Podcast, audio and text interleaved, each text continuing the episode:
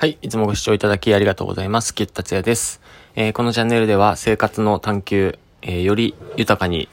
楽しく過ごす、えー、生き方を模索しています。はい。えー、スタンド FM の方では経済とテクノロジーのニュースを中心に配信しておりますので、そちらもよろしくお願いします。はい。というわけで、え、今週もやっていきましょう。お題ガチャです。こちらです。今週のお題。はい。お宇宙人って本当にいると思う。これなんか前もお話しした気がするんですけど、僕の中ではとりあえずの結論は出ていて、えっ、ー、と、宇宙人イコール未来の人類っていう僕の仮説があるので、えっ、ー、と、まあ、いる、ほん、うん、そうですね、宇宙人、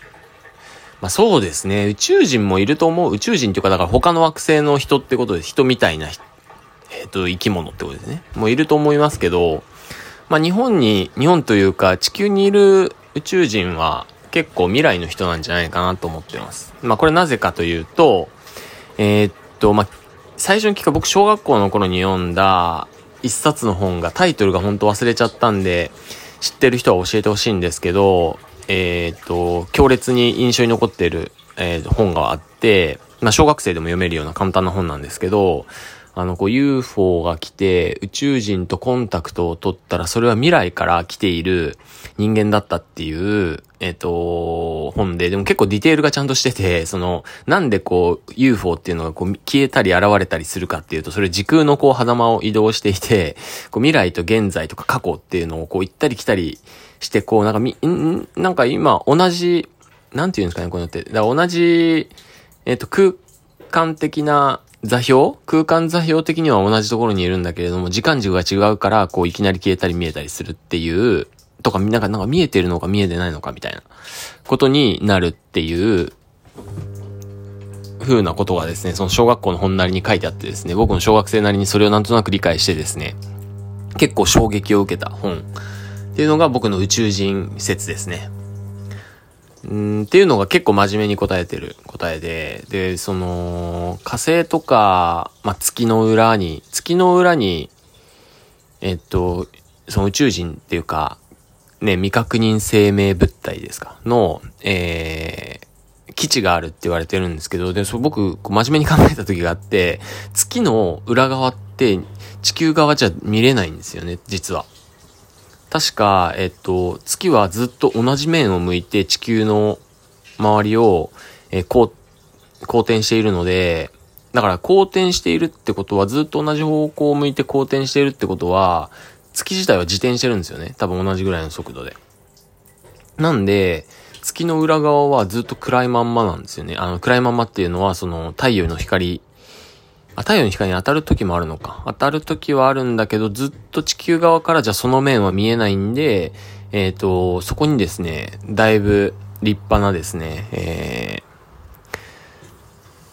ー、宇宙人の、えー、基地が作られているっていう、まあ、なんかちょっと嘘っぽい情報を聞いたことがあるのと、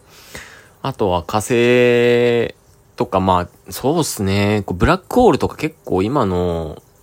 最近もニュースになっニュースじゃなくて YouTube かな？にもなってたんですけど、すっごいブラックローホールっていう量があるんですよね。その、まあ、ブラックホールって結局、ブラックホールっていうよりかは、その、僕の知識的は、その、すごい大量の物質が、えっと、集まって合体して、引力ですよね。地球、なぜ僕たちが重力で、えっと、地球に吸い付けられているかっていうと、地球がものすごい質量を持っているからなんですよね。で、これは僕の中で、あの、太っている人ってなんか見て太っている人ってなんかちょっとこう安心したりするじゃないですか。なんか、で、なんかこう、社長とかって結構体が大きい人が多いっていうのを僕の中で仮説があって、それは、やっぱ社長とかそういう体が大きいと、あ、それなんか一部分ですけどね。一部分ってか、一部分、まあ、ちっちゃい人もいるんだけど、体が大きいとですね、なんか質問質量に引き寄せられてですね、えー、なんか、安心な人が集まってきて、その社長になれるっていう、その、やっぱ体的な質量、まあ、50キロと70キロとか80キロの差で、30キロとかの差ですけど、なんかそこにも結構質量が多分働いていて、えっと、まあ、元、話を元に戻すと、ブラックホールってそういうこう質量がものすごい強大な、えっ、と、塊みたいなもんなんですよね。でもその塊もですね、その塊自体も、まあ、例えば地球がものすごい重力を持つと、どうなるかっていうと、えっ、と、その地球自体もですね、その重力にグンって引っ張られるんで、どんどんこうちっちゃくなってくるんですよね。で、ちっちゃくなってちっちゃくもう、もう超高密度の、えー、質量体、ちっ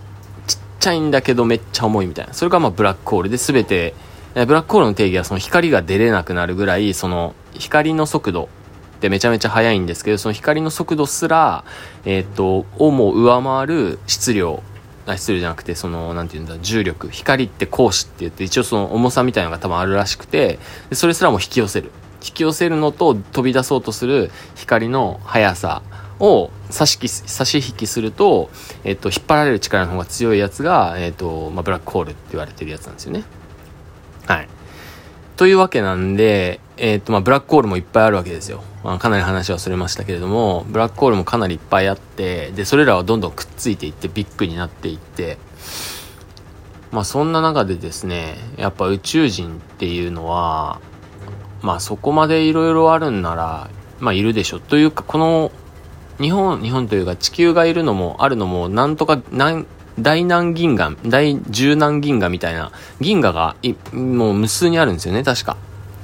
だか地球、地球というかそのですね、なんとか銀河、銀河単位でも似ているもの、例えばその太陽があってとかっていうものもあると思う、太陽みたいなものがあるところがあると思っていて、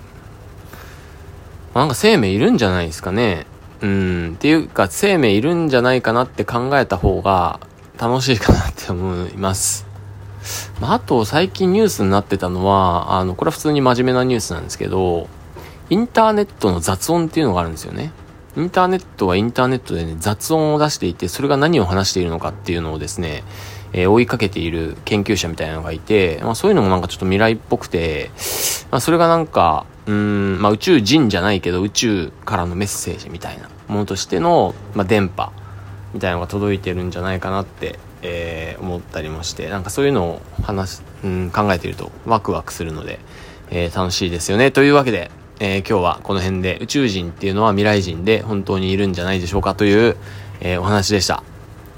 えー、スタンド FM の方も、えー、ぜひお聴きいただけたらと思います。それではまた来週お会いしましょう。バイバーイ。